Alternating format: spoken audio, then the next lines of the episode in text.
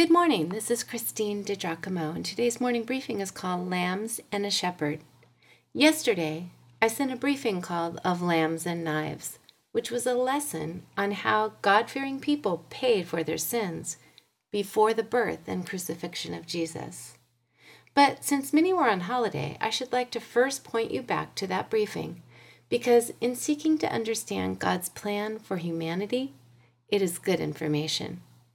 Before the cross, what had God fearing people done about their sin? In the Old Testament, when a person sinned, he was required to take the very best blue ribbon lamb he could find, one without any spots or blemishes, to the priest at the temple. There, in front of the priest, the sinner would grasp the lamb with both hands and confess his sin. His guilt was transferred to the lamb as though it had traveled through his arms and hands to the terrified little creature. The priest would then hand the sinner a knife, and the sinner would kill the lamb so that it was obvious the lamb had died as a result of the sinner's action. Then the priest would take the blood of the lamb and sprinkle it on the altar to make atonement for the man's sin. Throughout the years, rivers of blood flowed from the temple altar to God's children as they sought his forgiveness for their sin. The writer to the Hebrews put it bluntly it is impossible for the blood of bulls and goats and lambs to take away sins. So, why the sacrificial slaughter? The entire bloody ritual was like an IOU note that bought the sinner temporary atonement until a perfect sacrifice would come and pay it off. And the perfect sacrifice did come. One day, as John the Baptist was standing beside the River Jordan, a rather ordinary looking man walked past. John recognized him as his cousin, Jesus of Nazareth. John pointed and identified him as the Lamb of God who takes away the sin of the world. John was making the most remarkable announcement since the angels had heralded the birth of the baby in Bethlehem, recognizing that Jesus himself would be the perfect lamb who would pay off all those IOU notes with the sacrifice of himself. We all must grasp the Lamb with our hands of faith and confess our sins. We then must acknowledge that he was slain for our sins as surely as if we had plunged the knife into his heart.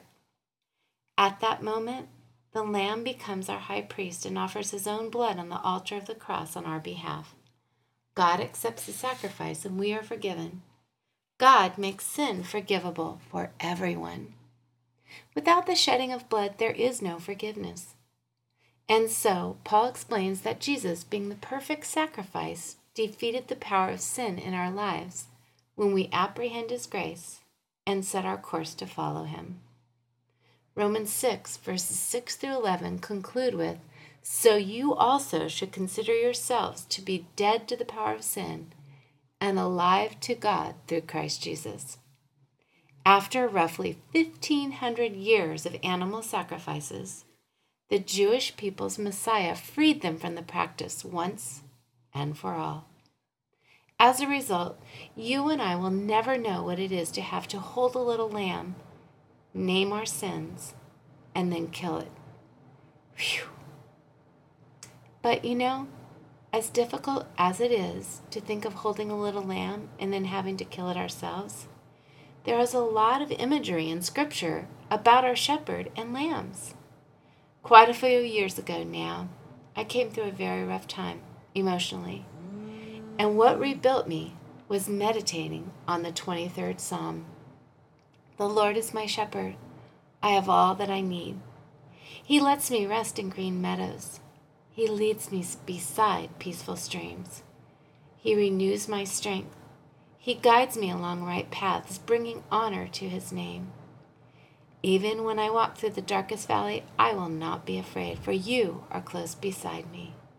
Your rod and your staff protect and comfort me. I have officiated at many a funeral, and David's words are always of comfort.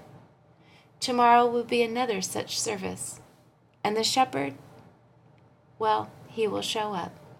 What's more, the shepherd will do what only he can do truly de- take care of us sheep, no matter where we find ourselves. Amen. If you'd like to read this, you can go to pastorwoman.com, click on Morning Briefings, and the title is Lambs and a Shepherd.